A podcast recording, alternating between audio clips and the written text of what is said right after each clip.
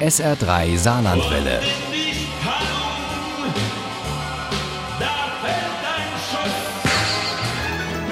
Der Krimi-Tipp.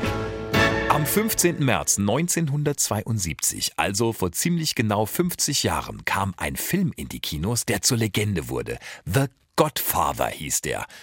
Auf Deutsch kennen wir den als Der Pate von Francis Ford Coppola.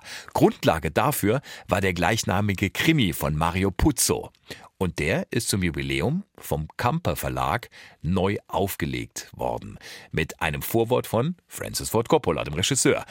Uli Wagner hat beides mit großem Interesse gelesen und beschlossen, dass es bei uns den Paten zum Jubiläum als SR3 Krimi-Tipp gibt. Ein Angebot, das Sie nicht ablehnen können. Die Hauptfigur des Romans ist Don Corleone, der schon im Alter von zwölf ein richtiger Mann gewesen sein soll. Er war klein, dunkel, schlank, hieß Vito Andolini und lebte in Corleone, einem Dorf auf Sizilien. Vater Andolini war ermordet worden und Vitos Mutter schickte den Jungen zu Freunden nach Amerika, um nicht auch noch den ganz zu verlieren. Und dort über dem großen Teich änderte er seinen Namen in Corleone, um wenigstens eine kleine Verbindung zu seinem Heimatdorf zu bewahren. Puzos Kriminalroman Der Pate spielt vor allem in den Jahren unmittelbar nach dem Ende des Zweiten Weltkriegs. Don Corleone, der vierfache Vater, ist bereits Großvater. Da wären Sonny und Freddy, die bereits im weit verzweigten Familienimperium arbeiten, und Michael. Michael Corleone war der jüngste Sohn des Don und das einzige seiner Kinder, das sich geweigert hatte, dem großen Mann zu gehorchen. Der jüngste Sohn will mit den illegalen Machenschaften, die der Familie großen Reichtum bescheren, an denen aber immer wieder auch Blut klebt, nichts zu tun haben. Dabei sieht sich sein Vater keineswegs als Kriminellen, sondern als Pate im wahrsten Sinne des Wortes. Don Vito Corleone war ein Mensch, an den sich alle um Hilfe wandten. Und noch nie hat er einen Bittsteller enttäuscht. Es war nicht einmal wichtig, dass man die Mittel besaß, um ihn für seine Mühe zu belohnen. Nur eines wurde verlangt, dass der Bittsteller selber ihm Freundschaft schwor. Conny ist das Nesthäkchen der Corleones und zu ihrer Hochzeit kehrt auch Michael wieder nach Hause zurück. Er hatte sich gegen den Willen des Vaters in den Zweiten Weltkrieg gemeldet und hatte ein Studium begonnen, nachdem er sich von seiner Verwundung erholt hatte. Offiziell betreiben die Corleones einen florierenden Handel mit italienischem Olivenöl. Dass das so gefragt ist, liegt nicht allein an dessen Qualität. Inoffiziell kontrolliert der Pate weite Teile des Glücksspiels in New York und ist ständig auf der Suche nach neuen Betätigungsfeldern. Aber er ist nicht bereit, in alles zu investieren. Solozzo will uns um Hilfe bitten.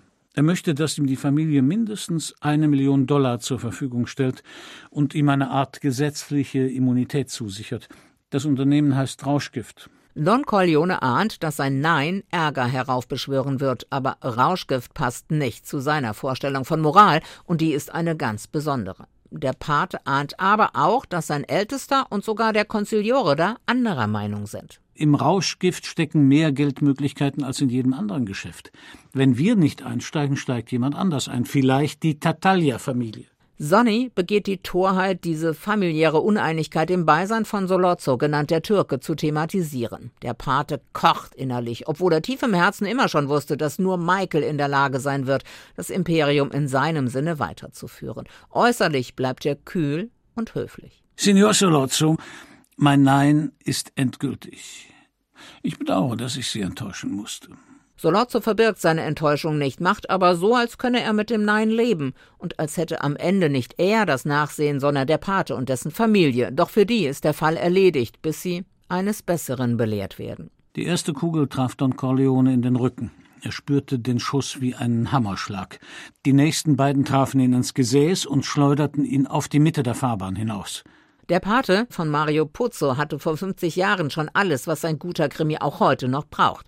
Da geht es um Sex und Crime, um Skrupel und Moral, ums Geschäft und um die Macht. Der Pate ist Krimi, Familiensaga und Geschichtsbuch in einem und ein spannendes obendrein.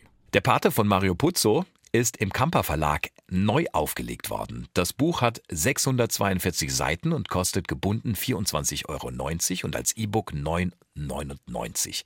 Der Pate, den gibt's auch als Hörbuch bei Random House Audio für 6,95 zum Download mit Christian Brückner als Erzähler. Daraus stammen auch unsere Zitate. Wenn Sie gut aufgepasst haben und ein bisschen Glück, Sie kennen das, es ist Samstag, es gibt wieder was zu gewinnen, denn den können Sie gewinnen, diesen Krimi, in der nächsten Stunde bei unserem SR3 Krimi-Quiz. Viel Glück. Ohne Krimi geht die Mimi nie ins Bett. Für Mimi und andere Krimi-Fans.